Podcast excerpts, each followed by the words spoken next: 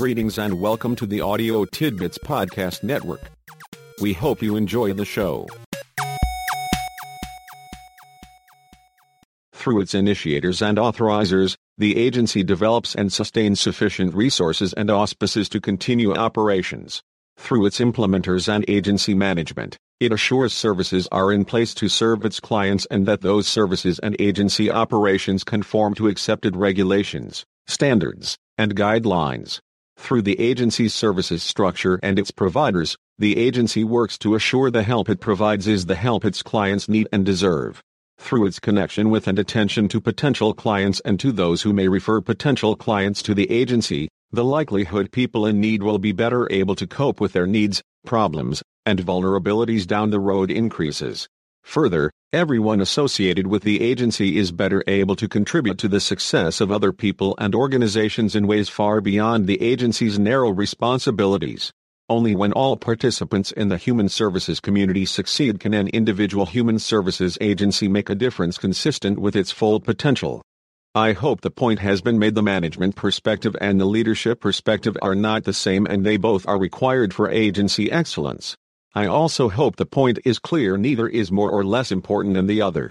Both are essential perspectives from which to pursue agency excellence. Let me reiterate one other critical point here. Help is only helpful if it helps. Everything we do should support and further the success of our stakeholders in general and our clients in particular. Nothing we do should jeopardize their success or serve any other purpose. As I said in Chapter 1, the point of developing a human services agency is to help people cope with the needs, problems, and vulnerabilities in their lives. Everything we do should further this outcome and nothing we do should interfere with achieving the outcome. The standard is simple. Do the right things right, the first time, on time, every time, one client at a time. What is the right thing? This is also simple. Make sure the help we provide is help that truly helps. Pause to consider. I include this excerpt. Adapted from Schneider, Crow, Burtnett, 2000, page 7-8. As an important perspective on agency leadership and on the importance of solid connections with external stakeholders, Schneider applies the leadership concepts to a child protection setting. But they apply equally to any human services agency and its incorporating environment. The key concepts are subsumed within the strategic triangle. Moore, 1995. Value creation, enhancing the authorizing environment, and operational capacity building. An explanation of the three legs of the strategic triangle is instructive. Value creation, a stakeholders within the agency and external to it value the protection of children, i.e., the agency's clients and its services. Value creation starts with supporting and increasing the level of importance agency stakeholders attribute to the agency and its activities. How well does the agency serve its clients? Enhancing the authorizing environment, a when the agency and its activities are legitimated and supported by key stakeholders, other members of the human services community, the media, and the general public, the authorizing environment a euro the incorporating environment. Is agency friendly? The agency has substantial authorization to effectively address key issues and to take advantage of excellence opportunities. A commonly asked question is how much authorization is needed to move forward? Fortunately or unfortunately, the answer is enough. Accurately and consistently gauging how much authorization is enough is a core skill distinguishing traditional managers from the new leadership page. This leadership requires a sustained effort to build individual relationships with all authorizing stakeholders.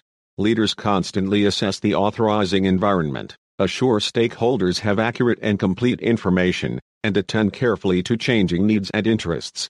Leadership also requires risk taking. Leaders must know when to move forward and when to consolidate past advances before moving forward.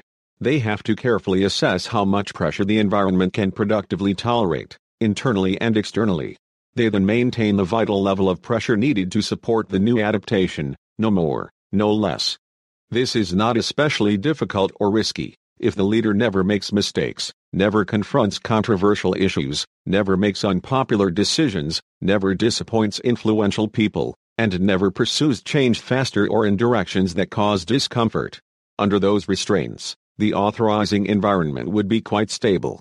If, instead, the leader does make occasional mistakes, does irritate and frustrate people at times, and does make unpopular decisions and take controversial actions, the authorizing environment can become very volatile.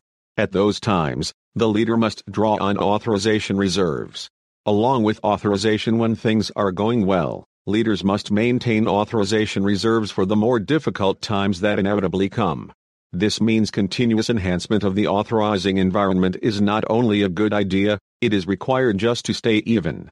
Operational capacity building. Operational capacity refers to the internal and external resources required to do what needs to be done.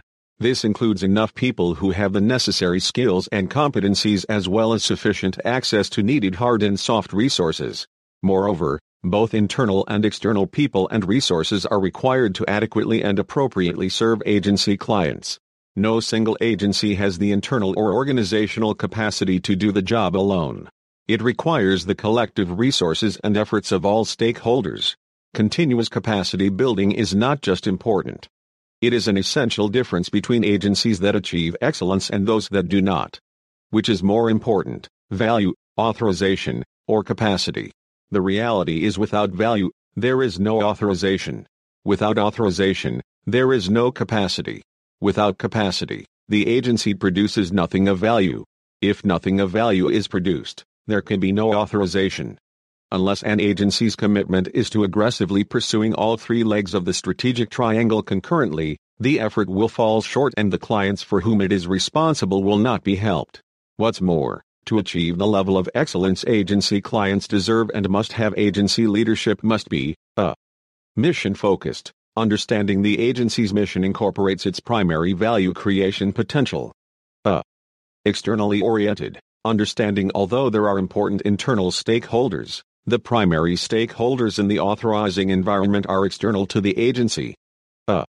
Opportunity seeking, understanding capacity building is, in large measure, dependent on the leader's ability to recognize and exploit opportunities to appropriate resources in the service of its clients.